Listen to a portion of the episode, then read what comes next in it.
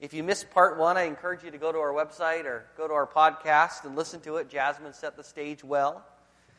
Uh, like all stories, the big story follows a certain arc, a certain pattern. A story begins with exposition. This is where we get a feel for the setting and the characters. Who is the story about? Where does it take place? In the biblical story, the exposition is called creation. The main character is God, and God is good. He's creative, He's intricate, He's beautiful, and He creates a good world that's, that's beautiful and intricate. And then He creates humans, and He steps back, and He calls us very good. In fact, He says, you remind me of me. Like God, we are creative and intricate and beautiful, and God gives us agency and authority to rule over the creation in a way that helps all of its parts flourish. But of course, it begs the question, if creation is so good, why is there so much wrong in the world? Today, we're going to talk about the crisis point of the big story, what theologians call the fall. And it's essential that we understand what the fall is all about if we want to understand what's wrong in the world and what's wrong in our own lives. It's also essential that we understand what the fall is all about if we want to have a realistic hope, if we want to have a way forward, not only for coping with the challenges and the pain that we experience, but for for dealing with the brokenness in our own lives. All right, let's dive back into the story. In Genesis chapter three, beginning in verse one. Now the serpent was more crafty than any of the wild animals that the Lord God had made. He said to the woman, did God really say you must not eat from any tree in the garden?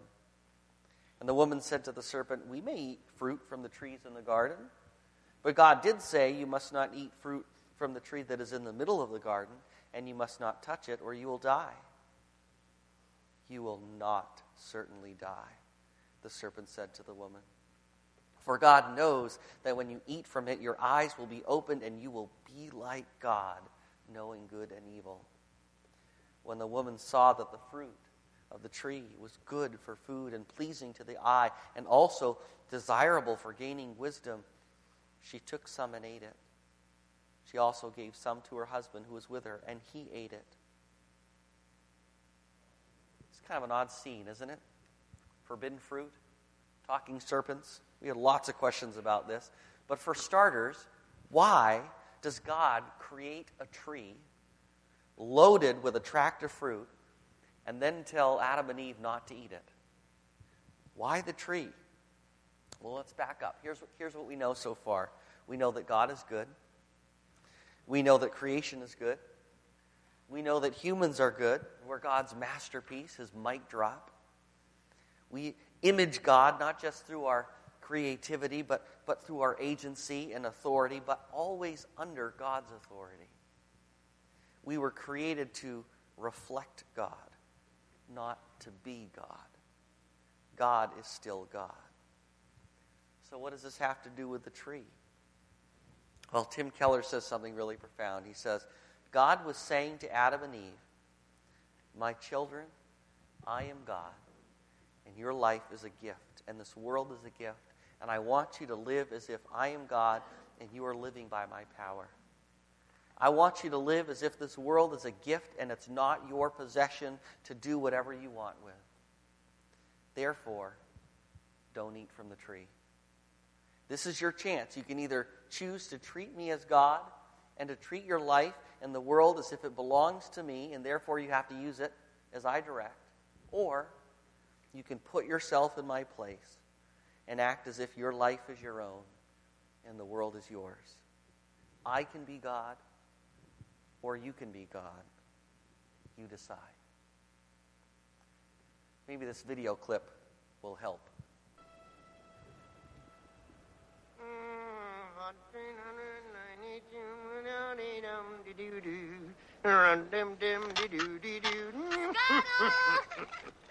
Whoa! Mermaid off the port bow! Ariel, how you doing, kid? Whoa, what a swim. Scuttle, look what we found. Yeah, we're in a sunken ship, and it was really creepy. Human stuff, huh? Hey, let me see.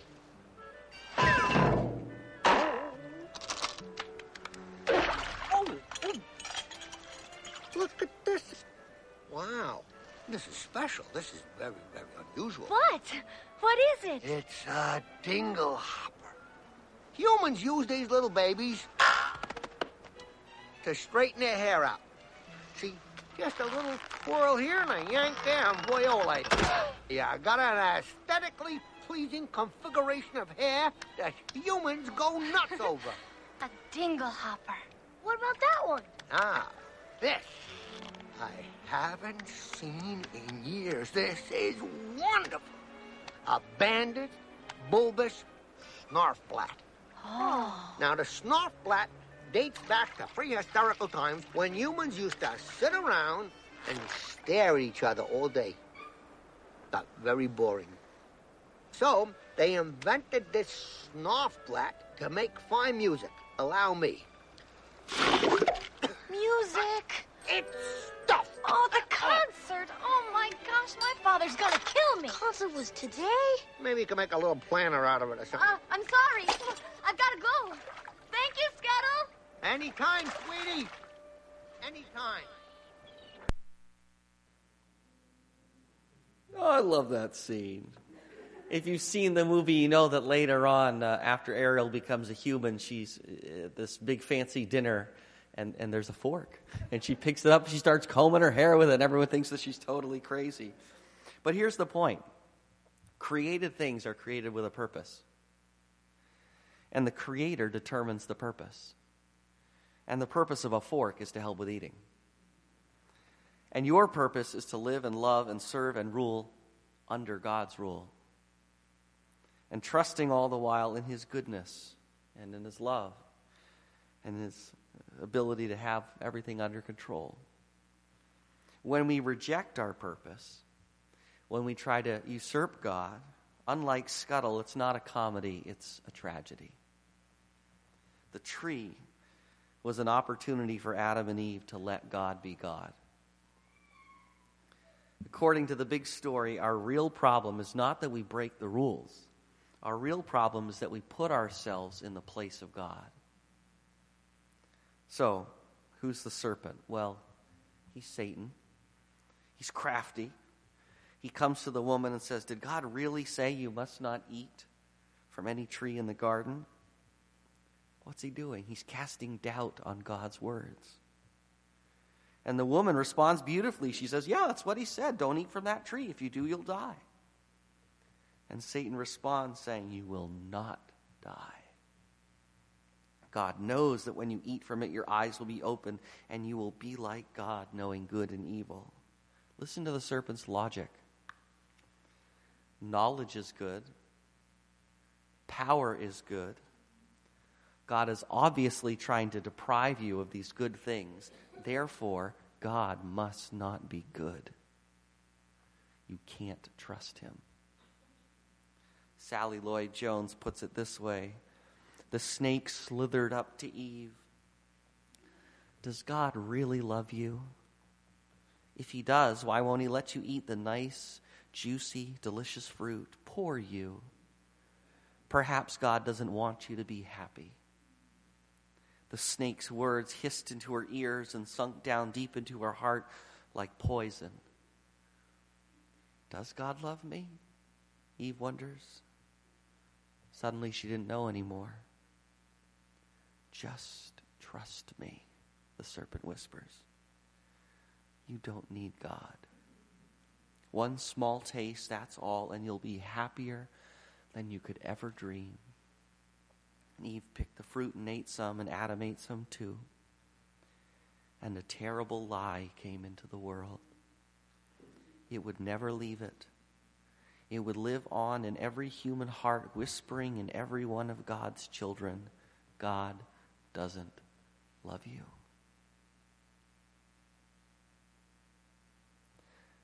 What does Satan attack? He attacks the relationship. The relationship that facilitates shalom, that makes everything flourish. The temptation in the garden was not to break God's rules, but to stop trusting in God's love. There's a scene near the end of The Lord of the Rings where, where Gollum casts doubt on Sam's motives for traveling with Frodo on his quest. Sam has been a faithful friend and companion, but Gollum knows that he has to get rid of Sam if he wants to get the ring. So he lies to Frodo. He tells him that Sam intends to take the ring, and that Sam has selfishly and recklessly eaten all of their food. And Frodo believes the lie. And he tells Sam to go home. And Sam looks at Frodo, heartbroken, with tears in his eyes. He points to Gollum and says, "He's poisoned you against me." And that is what the serpent does to the human race.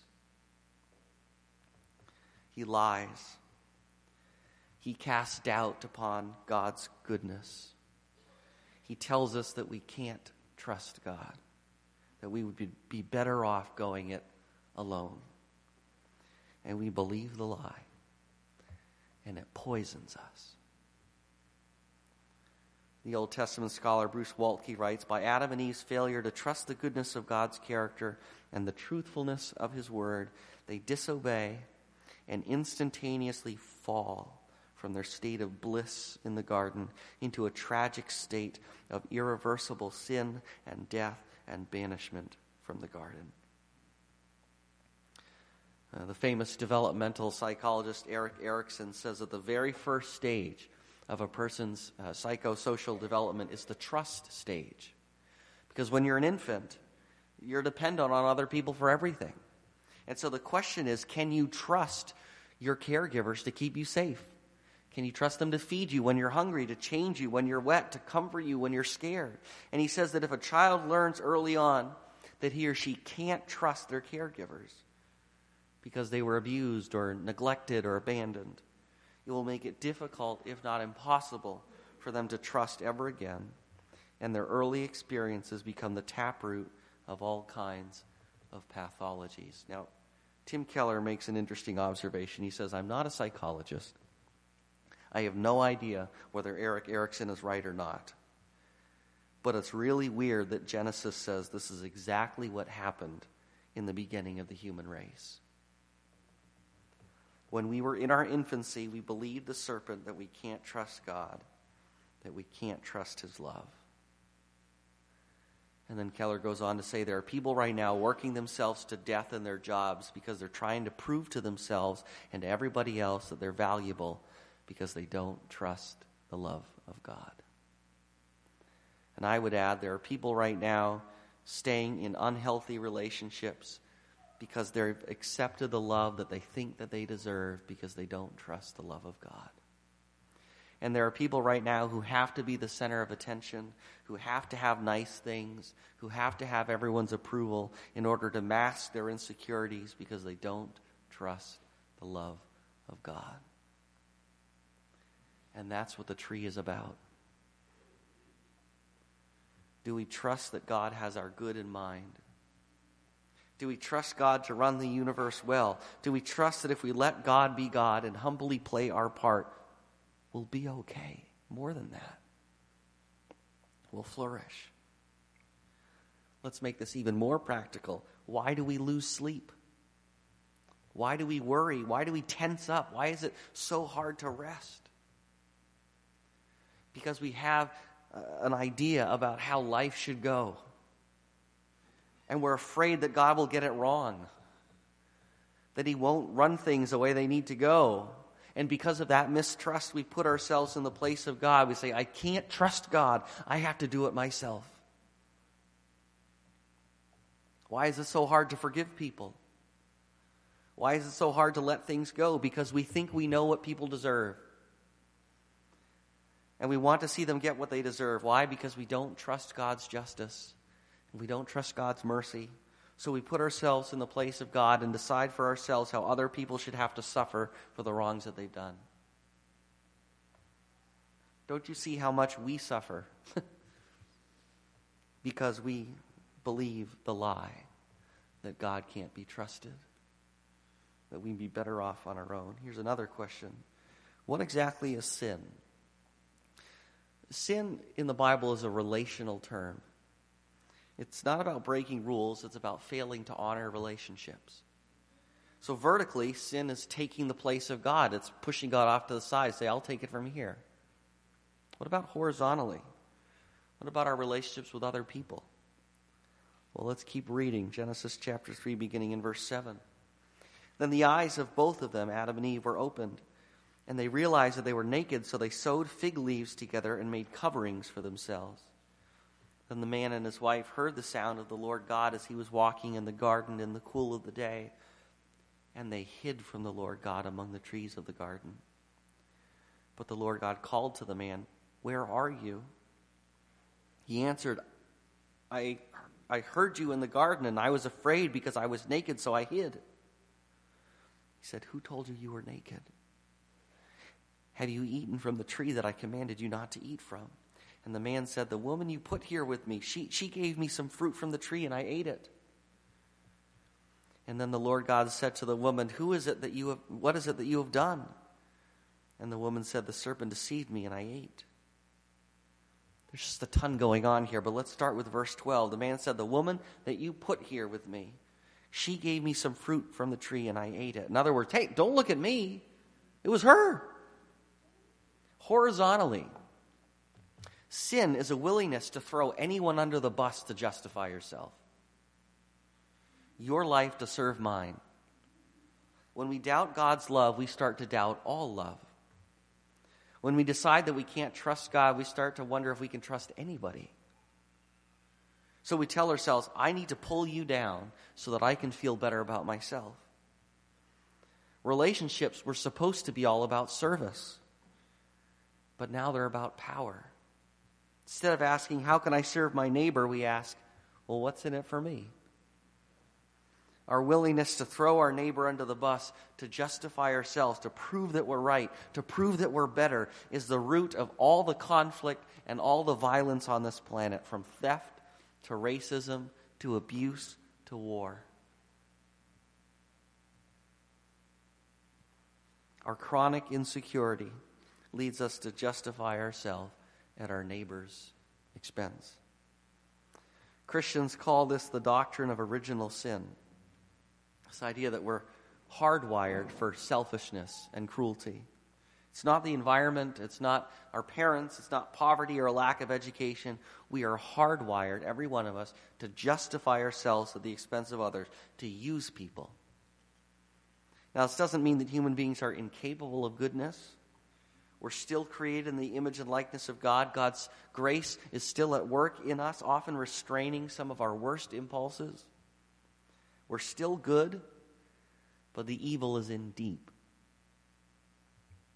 And I think of these two scenes, creation and fall, as being like bifocal lenses, helping us to see and understand both the evil and the good that we see around us. The doctrine of original sin says that we're all hardwired for selfishness and cruelty. And this is true across every culture, every race, every class, genders, everybody. Now you might be thinking, I'm not sure I like this doctrine. It just seems like really bad news. Yeah, but here's why we need this doctrine, and maybe maybe we need it now more than ever. Because we always demonize certain classes, certain groups of people. The left does it. The right does it. Whenever we talk about what's wrong with society, what do we hear? It's the elites. It's middle America. It's white evangelicals. It's Mexicans and immigrants. It's old white men, right? And we all do it. We all throw huge groups of people under the bus because we're hardwired to. Because we defend ourselves. We defend our tribe by blaming, by demonizing other people. But the doctrine of original sin makes it impossible for people on the left to say, it's them, not us. And it makes it impossible for people on the right to say, it's them, not us. The doctrine of original sin creates a radical democracy of sinners. Tim Keller says, if you believe in original sin, then nobody is better than anybody else. You can't look down your nose at a criminal or a drug dealer and say, now there's a sinner, not me. Because the doctrine of original sin says that the same seeds of that kind of behavior are in your heart. Now, maybe they didn't sprout because you had better options or you had more to lose. But the fact of the matter is that you are no better than the person on death row. Here's why we need this doctrine. Here's why we need to understand the fall. Because a belief in original sin destroys self-righteousness. Once you realize that you're no better than anyone else, and that everyone on this planet is simultaneously fearfully and wonderfully made in the image and likeness of God, and yet fatally flawed by sin, including you. Once you understand that, then you can stop looking down on people and you can stop demonizing certain groups of people. Our society right now is so divided, certainly more so today than any other time in my lifetime. And one of the reasons is that we don't we don't understand original sin. We don't understand the world's brokenness is both out there and in here. G K Chesterton was a brilliant British writer right around the, the turn of the twentieth century. Um, and, and during his lifetime, the London Times sent out an inquiry to a bunch of famous authors, asking them, what's wrong with the world today? And Chesterton re- responded simply, he said, "Dear sir, I am. Yours, G K Chesterton." Now that is humility, born of seeing one's life against the backdrop of the big story. Born of a deep awareness of the stain of sin that covers not just my enemy, but me. That the dividing line of good and evil runs down the middle of my own heart. Chesterton also said Christianity preaches an obviously unattractive idea, original sin. But when we wait for its results, they are pathos and brotherhood, and a thunder of laughter and pity, for only with original sin can, can we at once pity the beggar and distrust the king. In other words, only when we learn to see our neighbor through the bifocal lenses of creation and fall can we see our common humanity and our common goodness and our common selfishness. And when you see that, then you can begin to cultivate the humility and the empathy that our world desperately needs. Tim Keller says, if you really grasp the doctrine of original sin, it creates a solidarity between you and every single person, even the most wretched people you see on the streets. No longer do you say, oh, who are these people? Because you are these people. Take a look at verse seven. Then the eyes of both of them were opened, and they realized that they were naked, so they sewed fig leaves together and made coverings for themselves. What's going on here? Remember, right, right back toward the end of Genesis chapter two, it says that Adam and Eve were naked, and they felt no shame. It's a great moment. But now in this world of distrust and insecurity, they realize that they are naked, and they cover themselves. Why? Because they no longer felt safe. Once their relationships moved from being uh, service-based to being power-based, they knew intuitively that they could no longer afford to be vulnerable with each other. So they hid. They covered themselves. We still do this. We still hide our true selves. We can't bear to have other people know who we really are. We have to control what they see if we're going to maintain power in the relationship. And and deep down inside, we're kind of we're kind of torn about this, right? Torn between our insecurity and our need to be in control of the way people see us, and and yet at the same time, our innate desire to be fully known and fully loved without fear or shame. The band Goo Goo Dolls captures this tension perfectly. They sing, "And I don't want the world to see me, 'cause I don't think that they'd understand. When everything's made to be broken, I just want you to know who I am." And most of the time we find it very hard to imagine that if we uncover ourselves, if we stop hiding, if we let someone see our true selves, that they'll still accept us. They won't run away. So we hide. We craft an image a carefully constructed persona. We control what other people see. Look at verse ten. I was afraid because I was naked, so I hid. I didn't want God to see me either, Adam says. This is a gut-wrenching moment in history, isn't it? I mean, good grief, God created Adam. He loves him. He gave him life. He gave him the garden. He gave him Eve. And now joyful freedom is given away to fear. God has become one from whom he has to hide. Why? Because in his fallen imagination, he sees God as a threat to his autonomy, as a threat to his illusion of being in control. And we still do this, don't we? We still hide from God. Sometimes we hide from God by being very, very bad and by doing whatever we want as if life and truth and goodness were ours to define. Sometimes we hide from God by being very, very good. Pete Scazzaro warns that we can use God to run from God by filling up our lives with lots of spiritual activities so that we become too busy to have a relationship with God, too busy to attend to the parts of our lives that God wants to change. We are by nature hiders, but God is by nature a seeker. When Adam and Eve are hiding, God is walking in the garden in the cool of the day. That, that verb to walk in the Hebrew connotes fellowship, friendship.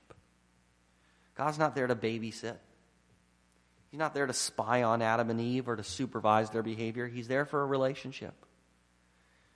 And notice he starts asking them questions, right? Where, where are you? Who told you that you were naked? What is it that you have done? Is God seeking out information with these questions? Of course not. He already knows the answers. He wants a relationship. He's intervening. He's counseling them. He's offering them a path that will lead to peace, to reconciliation and restoration. We hide. God seeks. I want to park it here for a second because I don't want us to miss this. The fall came about not by an action, but by a belief. It's not that they ate the fruit, it's that they stopped believing that God was good, that God was trustworthy, that God loved them. And the solution, the way forward, is not action, but belief.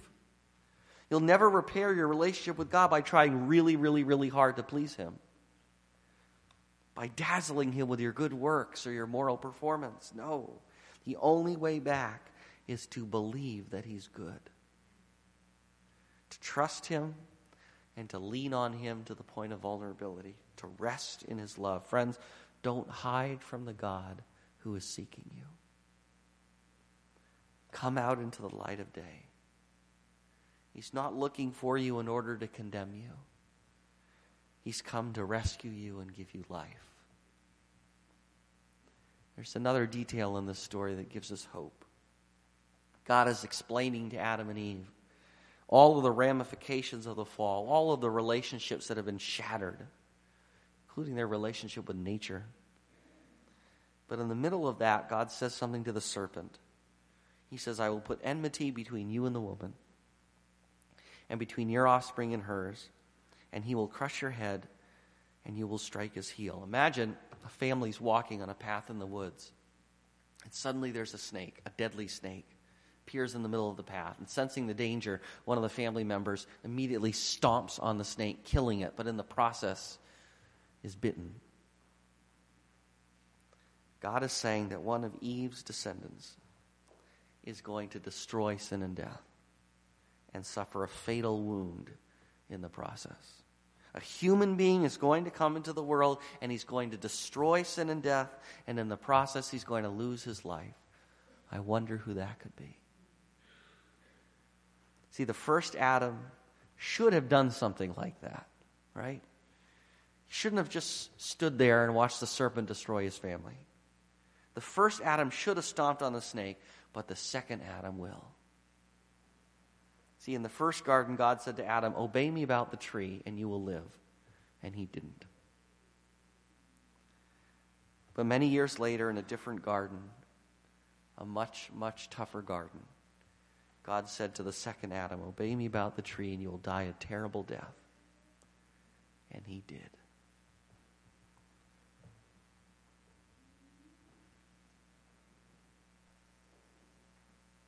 Today, as we celebrate communion, we come before God, we confess our tendency to take his place and to throw our neighbor under the bus to justify ourselves, but we also come rejoicing because of what God has done for us in Christ to deal with our sin and to bring us back into relationship with himself. Elders, would you come forward as we prepare to celebrate this meal? The night he was arrested, Jesus took bread and he broke it. And he said, "This is my body which is broken for you. Do this in remembrance of me." And likewise, he took the cup and given thanks, he poured it out. He said, "This is the new covenant in my blood. And as often as we eat this bread and drink this cup, we proclaim the Lord's death until he comes." In the final verse of Genesis chapter three, it says, "After God drove the man out, he placed on the east side of the Garden of Eden cherubim and a flaming sword flashing back and forth to guard the way to the tree of life." And that means that nobody can get back into the garden unless they go under the sword. Well, the prophet Isaiah says that when the Messiah comes, he will be cut off from the land of the living. Jesus Christ went under the sword. He opened a new and living way back into the presence of God. He went ahead of us, and the sword slew him. So, here's what it means to be a Christian. It's not to say, I'm going to try really, really hard to live a good life. To be a Christian is to say, Father, cover my sin with what Jesus Christ has done for me. And, and cover it by forgiving me. And by reworking in my heart, re-engineering my heart, so that I can want and love what you want and love. When my fear and my insecurity get the best of me, I try to justify myself and control other people, but may the truth of what Jesus has done for me set my heart free so that I can start to serve others.